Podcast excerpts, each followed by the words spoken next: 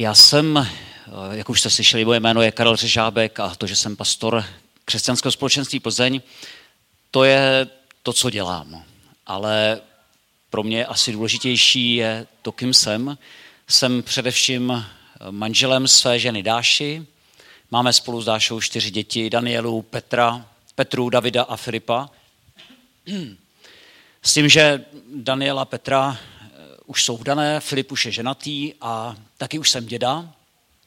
Mám jednoho vnoučka Krištofa a další dvě vnoučkátka na cestě, takže už budu za chvíli troj, trojnásobný děda. Název té mojí dnešní promluvy je Jděte i vy na mou vinici. Já předpokládám, že asi víte, v jaké souvislosti, nebo doufám, že víte, v jaké souvislosti Ježíš tato slova řekl. Eh, já jsem se na to ptal u nás ve sboru, kde jsem tohle kázání kázal minulý týden a nikdo nevěděl.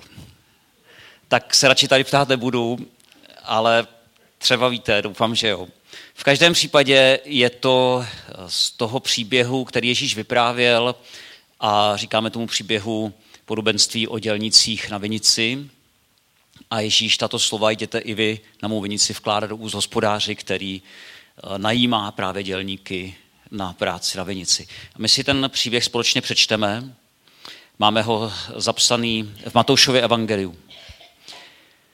Nebeské království je podobné hospodáři, který vyšel za svítání, aby najal dělníky na svou vinici. Domluvil se s dělníky na denáru za den a poslali na svou vinici. Když vyšel okolo deváté hodiny, uviděl jiné, jak postávají na návsi a zahálejí. A tak jim řekl, jděte i vy na mou vinici, dám vám spravedlivou odměnu. A tak šli. V poledne a kolem třetí odpoledne vyšel znovu a udělal to tež. Když pak vyšel kolem páté odpoledne, našel jiné, jak tam postávají a tak jim řekl, proč tu stojíte a celý den zahálíte? Nikdo nás nenajal, odpověděli mu. Řekli jim tedy, jděte i vy na mou vinici. Večer řekl pán vinice svému správci, zavolej dělníky a vyplatím mzdu, počínaje od posledních až po první. Přišli tedy ti najatí kolem páté odpoledne a dostali každý po jednom denáru. Když přišli na řadu ti první, mysleli si, že dostanou víc. Mysleli si, že dostanou víc, Teď jsem se ztratil. Když přišli na řadu ti první, mysleli si, že dostanou víc, ale i oni dostali každý po jednom denáru. A když ho dostali, začali reptat na hospodáře, tihle poslední pracovali jenom jednu hodinu a ty si je postavil na roveň nám, kteří jsme v tom horku dřeli celý den. On však jednomu z nich odpověděl, příteli, já ti nekřivdím. Nedomluvil se se mnou na denáru, vezmi si, co ti patří a běž. Já ale chci dát tomuto poslednímu stejně jako tobě. Nesmím si snad na svém dělat, co chci? A nebo snad kvůli mé štědrosti trpí závistí? A teďka o čem ten příběh je? Může to mít víc vrstev. To je výhoda příběhů, že v těch příbězích eh, je nějaká hlavní výkladová rovina, pak jsou tam nějaké další roviny a člověk tam leckdy najde uh, sám sebe v té situaci, ve které se právě nachází.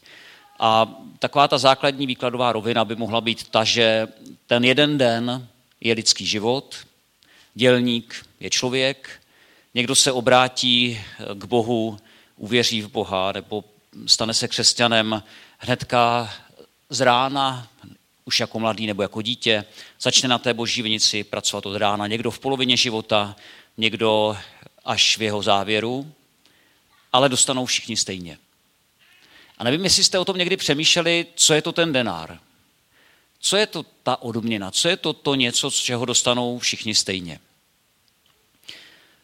Většinou se o tom mluví tak, že denár je třeba spása, nebo odpuštění hříchů, nebo že to je boží láska. Já myslím, že jo, že to určitě můžeme takhle chápat, protože nic z toho, ani spása, ani odpuštění hříchů, ani boží láska se neodměřuje podle našeho výkonu, podle našich zásluh. Takže v tomto smyslu je to příběh o milosrdném Bohu, který naštěstí, naštěstí rozdává dary a ne výplaty. Takže tomu věřím, že ten denár by mohlo být to, co jsem zmiňoval. Na druhou stranu si říkám, ale přece spásu, odpuštění hříchů i boží lásku získáme hned. To není něco, co dostaneme až na konci života, až teda skončí ten den. Nemůže tedy ten denár představovat ještě něco jiného, něco, co získáme až když začneme pracovat. Protože ten příběh, a to můžeme poměrně snadno přehlédnout, ten příběh je o práci. Je to příběh o tom, že na boží vinici se nechodí člověk opalovat, ani lenošit ve stínu a k tomu uzobávat ze zralých hroznů, ale chodí tam pracovat. A si člověk řekne, cože pracovat? Jo, pracovat. Práce je strašně důležitá. Je pro nás, pro náš vývoj, pro náš růst je důležité, abychom se naučili pracovat už od dětství, protože jinak hrozí, že z nás vyrostou povaleči a příživníci. A navíc se spoustou problémů. My to známe z té pohádky, když máš srdce z jihle, když máš potíže. Znáte to, že jo? Tak dej cihlu k cihlu, cihle, těsto do díže, upeč třeba chleba, postav třeba zeď, žal se, krásně vstřebá, začni s tím hned. Teď a refrén, dělání, dělání, všechny smutky zahání. A na tom je opravdu hodně pravdy, protože člověk potřebuje mít co dělat, potřebuje mít nějakou práci a když ji nemá, tak strádá. A ideální je, když máme nějakou práci, ve které vidíme smysl. Protože když děláme něco, co má smysl, tak potom nějak s nás věříme, že i naše existence, náš život má smysl. A tak já myslím, že ten příběh je také o Bohu, který zve člověka k práci na něčem smysluplném. A teďka my si někdy myslíme, nebo tak nějak to vstřebáme, když chodíme do církve, zejména když tam chodíme delší dobu, tak si myslíme, že práce na boží vinici rovná se práce v církvi. A já myslím, že to tak není, protože to podobenství nezačíná slovy v církvi je to tak, nebo v církvi, církev je podobná tomu, že, ale Ježíš začíná ten příběh slovy nebeské království. Vypadá tak a tak. To znamená, nebeské království to je něco mnohem většího a širšího než církev. Takže tedy práce na boží vinici není jenom práce uvnitř církve, ale může být. Ale může to také být práce eh, na boží vinici doma, ve své manželství, ve své rodině. Může to být práce eh, na boží vinici na svém pracovišti. A v každém případě, a to je důležité, když nás Ježíš zve, pojďte i vy na mou vinici pracovat, tak nás zve k tomu, abychom se stali jeho spolupracovníci abychom se stali, aby ze z nás stali jeho spolupracovníci, abychom se připojili k němu v něčem opravdu smysluplném. A to je rozšiřování, vytváření jeho království. A najednou, když jsem pozván k něčemu takhle smysluplnému, tak si říkám, jo, tak to na mě fakt záleží. To, to ten můj život, ta moje existence, to má ještě mnohem větší hodnotu, než bych si troufl myslet. Mě zaujalo, četl jsem od nějaké doktorky Elizabeth Lukasové, která byla dlouholetá vedoucí psychologicko-poradenského střediska v Mnichově.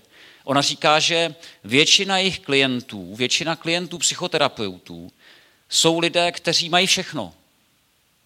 Kteří jsou zdraví, kteří jsou bohatí, ke kterým se druhý lidi chovají hezky, ale oni si toho kolikrát ani sami nevšimnou, kteří se nemusí namáhat, nestrádají nějakou úplně ukrutně těžkou prací. A ona říká, že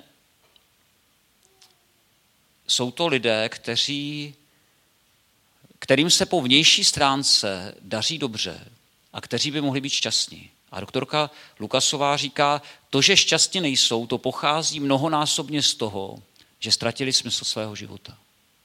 Oni vlastně nevědějí, proč žijou. Chybí jim smysluplnost. A takže možná právě z tohohle pohledu to, ten příběh, který Ježíš vyprávěl o dělnicích na vinici, je o tom denáru smysluplnosti. Že každý, kdo se nechá pozvat, kdo vezme vážně ta slova, jděte i vy na mou vinici, tak se začne podílet na budování jeho království a ať už se připojí na začátku, v prostředku nebo na konci svého života, všichni dostanou stejně. Jejich život získá smysl. A to se mi na tom líbí, že tady eh, v tom příběhu správce vůbec neřeší, ten hospodář vůbec neřeší, proč někdo začal tak pozdě. Nešel si pracovat dřív? Nevadí. Pojď teď. A možná, že někdo z nás i třeba chodíme do církve dlouho, ale nedošlo nám, anebo nám nedošlo dostatečně, že skutečně nejsme pozváni, abychom se opalovali na boží velici nebo si tam užívali ochutnávky jednotlivých odrůd vinné révy, ale že jsme pozváni, abychom pracovali. A jestli si nezačal dřív, tak začni teď. A dostaneš denár. Dostaneš denár smysluplnosti.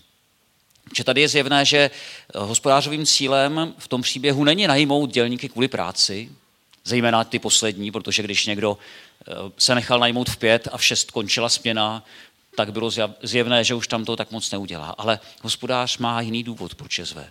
A ten důvod právě vyjde na konci toho příběhu. Hospodář je najímá proto, aby jim mohl zaplatit. Proto, aby jim mohl dát ten denár, protože denár tehdy byla denní mzda. To byla částka, kterou člověk potřeboval ten den vydělat, aby nehladověl, nebo aby nehladověla jeho rodina. A tedy Bůh, jak jsem říkal, nás zve k práci na své vinici, ale ne proto, že by to nezvládl sám, nebo že by se bez nás neobešel. On, kdyby chtěl na někoho delegovat, tak má nesčetné množství andělů, kteří bych předpokládal, že budou mnohem spolehlivější a možná budou podávat lepší výkon, než dokážeme my. Ale on se, ne, on se rozhodl nesvěřit to andělům, on se rozhodl, že to nebude dělat sám a že k tomu pozve nás. Že k tomu pozve tebe a mě, abychom se stali spolupracovníky na jeho díle. První Adam měl za úkol pečovat o zahradu, ale kvůli pádu do hříchu o tenhle smysl přišel. A teď jako kdyby nám to Bůh chtěl vrátit, jako kdyby nám vracel to povolání a říká, pojďte i vy pracovat na mou vinici. A tím, že nám dává práci, která má smysl, tak nás zachraňuje před bezcílností života. Já když jsem kázal tohle kázání u nás ve sboru minulý týden, tak to byl zrovna den otců. Minulou neděli byl den otců a já jsem si říkal, čím bych tak udělal největší radost otci, nebeskému otci, jako jeho syn. A tak jsem si přemýšlel během toho týdne, čím asi tak bych udělal otci, nebo čím člověk udělá Bohu jako svému otci největší radost. A v neděli ráno na ten den otců, tak jsem si ještě zapil počítač a do Google jsem napsal den otců, do vyhledávače dal jsem enter a hned Druhý odkaz, první odkaz byl z Wikipedie, co to je Den otců, ale hned druhý odkaz pod tím, první titulek zněl Udělejte svému tátovi radost. A já si říkám, že to je fakt dobrá otázka, kterou bychom si neměli klást jenom na Den otců. Čím jako boží syn, jako boží dcera, čím svému tátovi uděláme největší radost? Protože boží slovo to říká docela jasně, je to tam v knize přísloví hned dvakrát, syn moudrý dělá radost otci.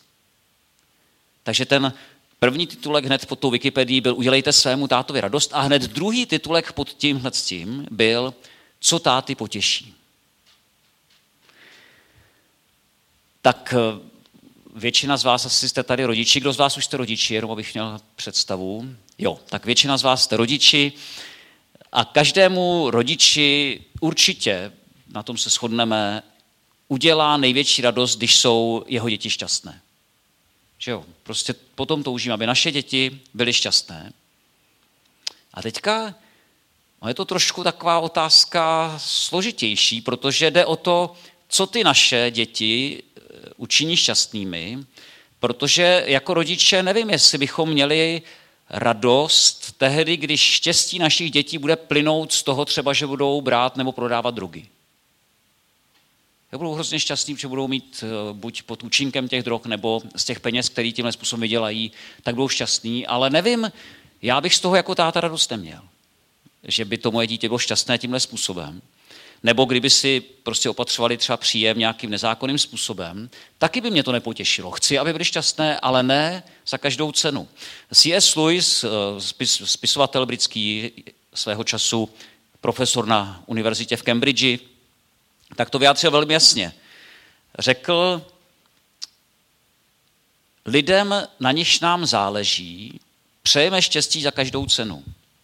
Pardon, nezáleží. Lidem, na nichž nám nezáleží, přejeme štěstí za každou cenu, kdežto jednáli se o naše přátele, partnery, děti, jsme náročnější. Raději, raději bychom si přáli, aby hodně trpěli, než aby byli šťastní opovržení hodným a odcizujícím způsobem.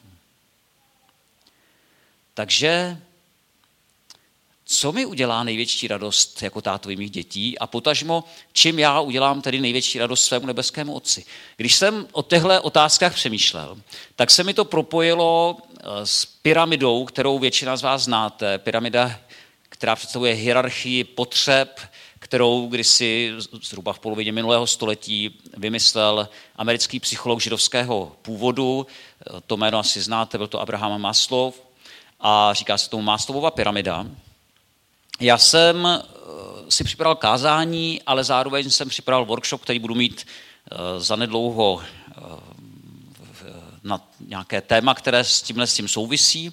A když jsem si připravil to kázání a přemýšlel jsem, co mě udělá radost u mých dětí, tak jsem zjistil, že vlastně to, o čem ta pyramida je, tak s tím krásně souvisí. Takže ten Abraham Maslov, to byla taky zajímavá věc, že on se rozhodl zjistit, na co lidé vynakládají energii a v jakém pořadí. To znamená, jaké potřeby eh, se poznají podle toho, kolik čemu věnujeme své energii a co předchází, než se začneme věnovat jiné potřebě, tak eh, co řešíme předtím. A do té doby, do té poloviny 20. století, tak se to bralo tak, že vrozenou vnitřní motivací člověka jsou jenom takové potřeby pudy a impulzy, které pomáhají k tomu, abychom přežili jako druh. Vycházelo se z Darwinovy evoluční teorie a stručně řečeno bralo se to tak, že hlavními motivační, hlavní naší motivační výbavou je sobectví, sexualita a agresivita. A pak přišel ten Abraham Maslow, který zastával přesvědčení, že každý člověk má v sobě touhu růst, že každý člověk má v sobě nějakou hybnou sílu osobnostního rozvoje a že jsme vnitřně puzeni, tedy motivováni se rozvíjet. Je známý eh, jeho výrok, takové proslavené tvrzení, kde on říká, čím člověk může být, tím také musí být. A teďka eh, On tedy pozoroval, jak jsem říkal, to, jak lidé hospodaří s energií, kterou mají k dispozici a eh, podle toho se stavil určitou hierarchii potřeb s tím, že to bral tak, chápal to tak, že potřeby eh, v tomhle modelu jsou uspořádány od nejnižších k nejvyšším a že ty vyšší motivy, vyšší potřeby eh, jsme schopni hledat eh, jejich uspokojení až tehdy, když jsou uspokojeny nebo aspoň částečně uspokojeny ty potřeby nižší úrovně. Takže ta pyramida má pět pater. Úplně dole jsou fyziologické potřeby, to je potřeba vzduchu, vody, jídla, spánku, přístřeší, tepla a tak dále. Eh, nad tím eh, je potřeba bezpečí. To znamená, člověk, který už má aspoň do nějaké míry zabezpečeny ty základní potřeby, tak začne řešit potřebu bezpečí a jistoty, jistotu zaměstnání, příjmu, přístupu ke zdrojům, jistotu zdraví, fyzické bezpečnosti, ochrany před násilím a tak dále. Když jsou tyhle potřeby uspokojeny, aspoň do nějaké míry, tak eh, nás ten motor seberozvoje vede k tomu, že chceme, začneme uh, usilovat o naplnění, naplnění potřeby sounáležitosti, lásky a přijetí. To je ta potřeba někam a někomu patřit, být přijímán a milován.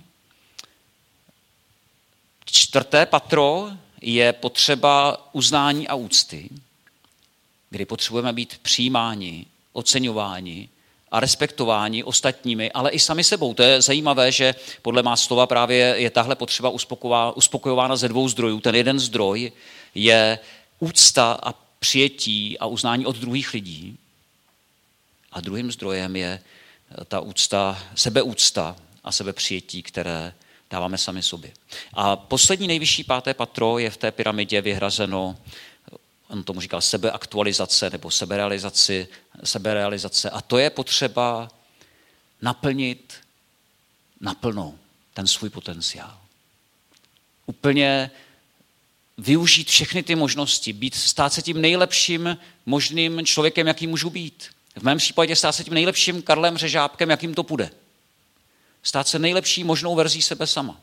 A právě tohle mi pomohlo se v tom nějak zorientovat, protože jsem si uvědomil, že mě jako tátovi mých čtyř dětí udělá největší radost a samozřejmě budu rád, když se jim bude dařit mít zabezpečené základní potřeby, najdou si dobrou práci a tak dále, budou mít dobré výdělky, aby měli co jíst, pít, kde bydlet.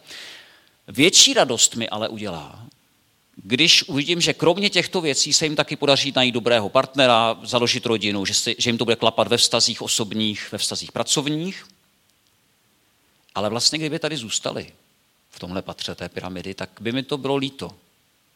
Protože vím, že by mohli jít ještě dál. Takže eh, bych jako jejich táta pro ně chtěl víc. Chtěl bych, aby žádné z těch mých dětí nežilo jenom samo pro sebe nebo jenom pro svoji rodinu, pro ten svůj malý dvoreček.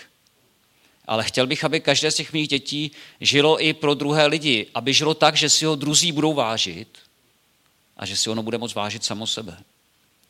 A největší radost, největší radost jako tátovi mi děti udělají tím, když uvidím, že se celý život snaží růst a rozvíjet, aby se stali tou nejlepší možnou verzí sebe sama.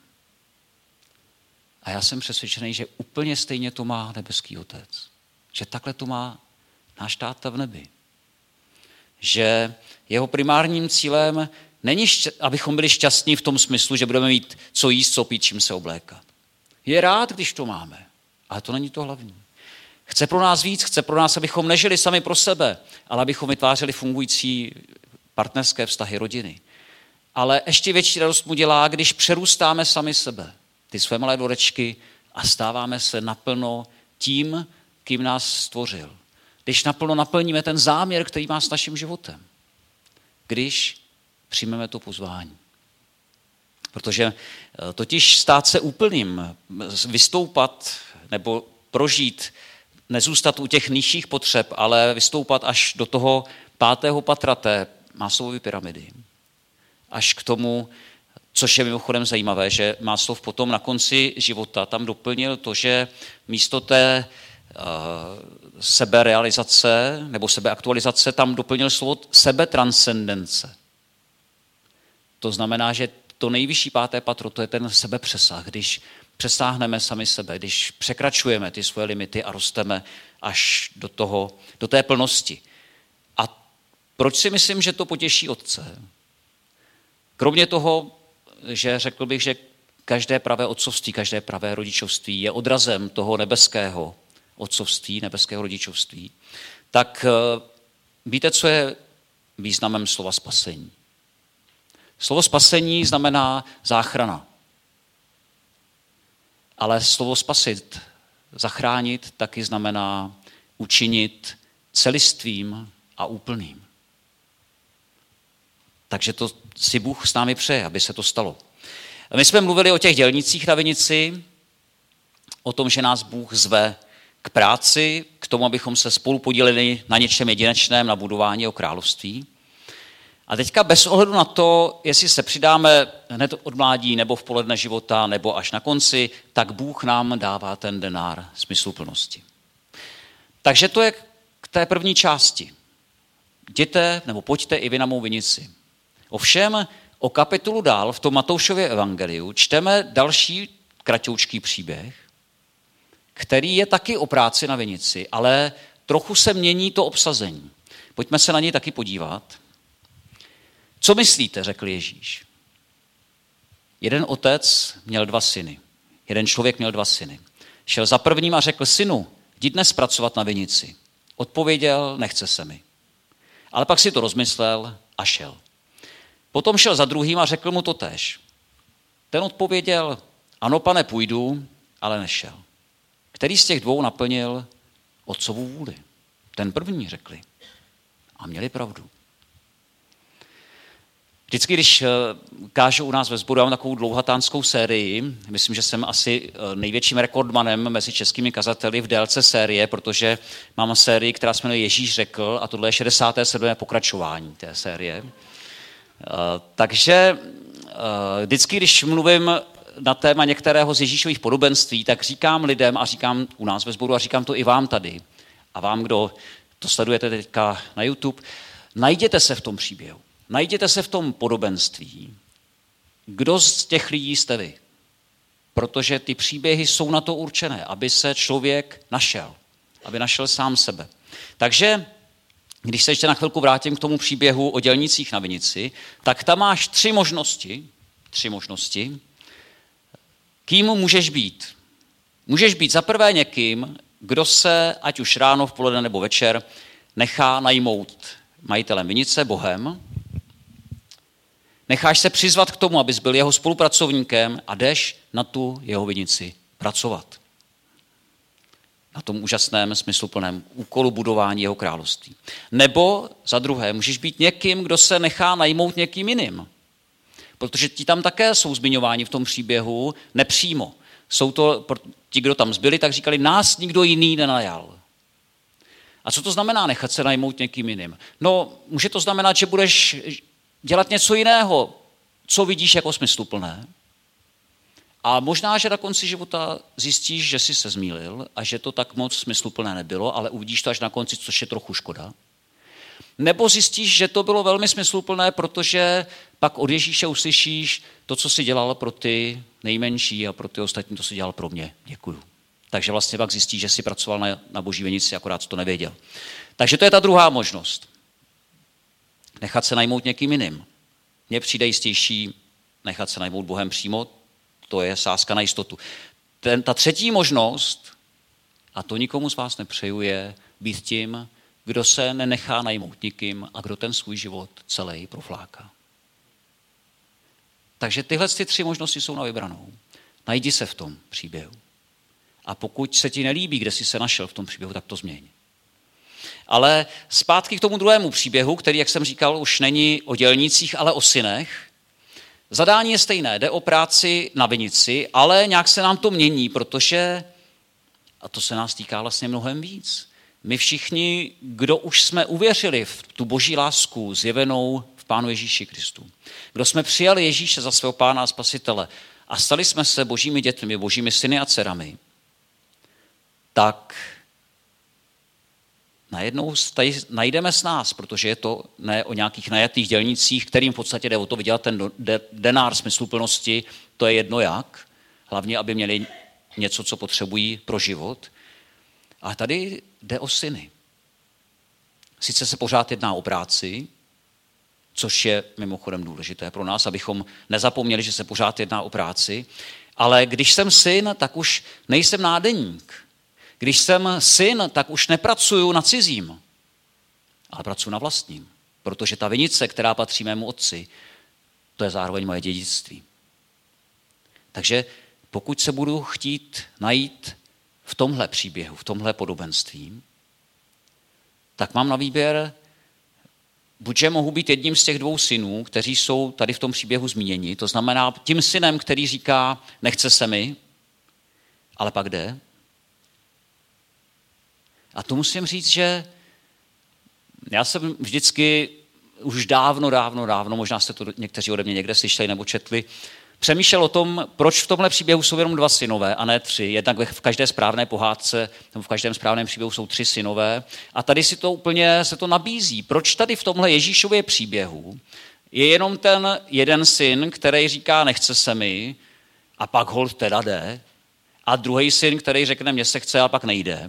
Proč tam není taky ten třetí normální syn, který řekne, ano, pane, a jde? Tak o tom jsem přemýšlel. Ale musím říct, jednak teda, že to, proč si myslím, že to tak je, protože Ježíš nemusel mluvit o třetím synovi, oni ho měli před sebou. Oni ho viděli na vlastní oči, to byl on, to byl Ježíš, ten třetí syn, který říká ano, otče, a, a potom jde. Ale musím říct, že když jsem eh, o tomhle přemýšlel, tak jsem si říkal, vlastně ten první syn je taky sympatiák. Protože to každý z nás známe, že se nám někdy nechce. Mně se taky kolikrát nechce. Spousta věcí se mi nechce. Ale, a to je totiž zajímavé, ještě se na chvilinku vrátím k té masové pyramidě potřeb. Protože ono to vypadá hezky takhle seřazené, ta hierarchie potřeb, ale v podstatě, co je zvláštní, že kolikrát my jednáme proti svým potřebám. Dokonce i proti těm nejzákladnějším.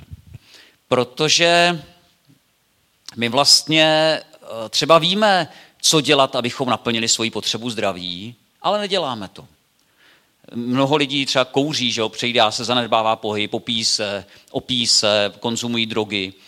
A to přesto, že ví, že si tím zkracují život nebo snižují kvalitu života, ale, nebo je to dokonce kriticky ohrožuje.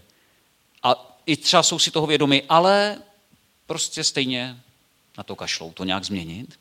A právě proto Jiří Plamínek, což je taky takový velmi zajímavý český autor, on je doktor přírodních věd, ale přednáší management a kombinuje zajímavým způsobem toho přírodovědce s managementem, tak Jiří Plamínek eh, tu navrhuje tu mástovou pyramidu doplnit ještě o jednu potřebu, kterou dokonce předřazuje všem ostatním, takže ji přidává jako nulté patro.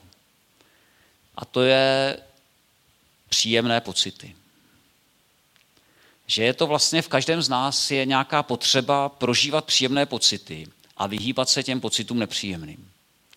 A mnohdy tohle rozhoduje o našem chování. A dokonce to uvěřovali i experimentem, experimenty různými, ale třeba když experimentovali s přímou stimulací mozku primátů, tím, že vyvolávali příjemné a nepříjemné pocity, tím, dali jim tam nějaký tlačítko, které když ty opice mačkaly, tak jim to vyvolávalo příjemné pocity s každým zmáčnutím tlačítka, tak se zjistilo, že i ty opice, ty primáti to mají stejné, že totiž eh, kvůli tomu mačkání tlačítka zanedbávali i všechny ty potřeby jíst a nebo se rozmnožovat, že by vlastně, kdyby ten pokus nebyl zastaven, tak ty opice by zahynuly štěstím. Ale to je na jednu stranu legračně, na druhou stranu je to k zamyšlení. Jestli na tom nejsme úplně stejně, když eh, ty svoje příjemné pocity nadřadíme eh, tomu, co je důležité. A proto je ten syn vlastně takový sympatiák. Mi to konečně došlo. Protože on si byl vědomý toho, že se mu nechce. On neměl dobré pocity, on nebyl zrovna na to naladěný teďka momentálně pracovat na tu vinici otcovou a nějaké takové ty řeči o tom, že to je jeho vinice, že jednou z dědí. Tomu bylo jedno, protože prostě momentálně se mu nechtělo. Ale on to překonal. A to bych já vlastně chtěl být. Ten syn, který řekne, mně se nechce, jo, který nepředstírá, eh, že na Boha to stejně nejde, něco jiného, ale řekne, mně se nechce, ale pak jde. Tak eh, to je ta první možnost, kde se můžeš najít, že budeš ten syn, který říká, mně se nechce, ale potom jde. Nebo můžeš být tím druhým synem, tím, který to bere vírou, který hned od rána pozitivně vyznává, že pro něj je práce na otcově vinici radostí, zpívá o tom krásné písně, některé jsme slyšeli tady, byly nádherný, a pak nejde. Kdy to zůstane jenom v jeho ústech, že ta jeho zbožnost zůstane jenom v jeho slovech. A to bych hrozně nechtěl se najít v tom příběhu tady u tohohle syna že budu, že budu hezky o té svojí zbožnosti mluvit a hezky o ní zpívat a, a přitom ten můj život bude úplně někde jinde. Takže tyhle dvě možnosti jsou v tomto druhém příběhu. Tak zase najděte se v tom podobenství. Najdi si sám sebe, sama sebe, kde jsi. První možnost, druhá možnost. A ještě je tady třetí možnost, kterou bych si strašně přál pro sebe. A možná věřím, že to nějak je možné k tomu aspoň mířit, že to souvisí zase s tím nejvyšším patrem té Maslowovy pyramidy, k té sebetranscendenci, k tomu přesáhnout sám sebe, že bych chtěl být tím třetím synem, kterého tam spodobňuje Ježíš. Tím synem, který na otcovo synu jdi dnes pracovat na vinici, řekne ano, pane, a jde. Nebo dokonce mu ani otec nic říkat nemusí, protože když je to třeba, tak ten syn už dávno pracuje sám od sebe na tom, co je potřeba, že se dívá kolem sebe a všímá si, kde kolem mě je boží vinice, aby tam přiložil ruku k dílu, protože ví, že ta vinice je vlastně jeho a dělá na svém. A mně to přijde nádherné.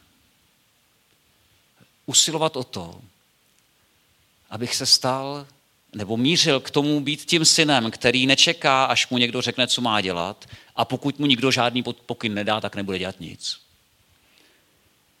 Ale a když pak ten pokyn dostane, tak se bude snažit aspoň teda překonat tu svoji nechuť a když tak teda něco udělá, ale to nejmenší možné, aby to ještě nějak stačilo a nic navíc. Ne.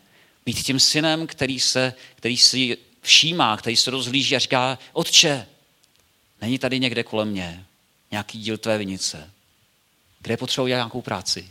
Já budu rád. Já tam rád přiložím ruku k dílu. Takže v tomhle je nám Ježíš příkladem toho syna, který si postavil na ten vrcholek té pyramidy. Něco krásného. To je něco, co nám pomáhá překonávat to, mně se nechce, to spodní nulté patro pyramidy. On si tam dal to, že jeho radostí bude dělat radost otci. K tomu bych nás chtěl navnadit, vás i sebe. Abychom se rozhodli, že chceme být těmi, kteří řeknou, mojí radostí je činit radost mému otci. Jak řekl Ježíš, mým pokrmem je činit vůli mého otce. To je to, co mi je zdrojem nasycení. To je to, z čeho žiju. Že činím vůli mého otce. A tak bych prostě chtěl být jako Ježíš. Nechci spekulovat o tom, kolik je to nutné minimum práce, kterou musím na boží vinici odkroutit, abych ještě dostal do denár. Protože si řeknu, tak stačí aspoň poslední hodinu, tak to mám ještě čas. To nechci být. Já nechci být tím, kdo bude takhle kalkulovat. Nechci se ptát, jestli by otci něco vadilo, nebo by mi to u něj ještě prošlo, ale chci se ptát, otče, co by tě teďka potěšilo? A co by tě potěšilo nejvíc? Říkal jsem, že to je dobrá otázka nejenom na den otců, ale každodenně. A tak já, mě samotného, když jsem si tohle slovo připravoval, to povzbudilo, abych si tuhle otázku kladl častěji a pokud to povzbudilo k tomu i vás, tak jsem rád. Amen. Tak já se za nás pomodlím ještě. A prosím potom hudebníky, aby už se připravili. Ježíši, já ti z celého srdce děkuju za to, že jsi nám dal takovýhle nádherný příklad, že, to, že jsi o tom neteoretizoval, že jsi nám to ukázal v praxi, jak se to žije. Jak vypadá ten syn, který říká ano, pane, a jde. A tak bych si přál, abychom takový byli. A přál bych si, když nám to nepůjde někdy, když se nám nebude chtít, tak aby jsme právě byli aspoň jako ten první syn, abychom řekli, mně se nechce, ale potom stejně šli abychom nebyli těma, kdo proflákají celý svůj život. Tak věříme a doufáme a spoleháme na to, že nám v tom pomůžeš. Amen. Přečtu ještě jeden, jeden verš z Bible. To je to, v čem mám tu naději, že to půjde, že v tom můžeme růst. Boží slovo říká v listu Římanům, čteme, které předem vyhlédl, ty také předem určil, aby přijali podobu jeho syna. Tak, aby byl prvorozený mezi mnoha bratřími, které předem určil, ty také povolal, které povolal, ty také ospravedlnil a které ospravedlnil, ty také uvedl do své slávy. Co k tomu dodat? Je Bůh s námi, kdo proti nám. Díky.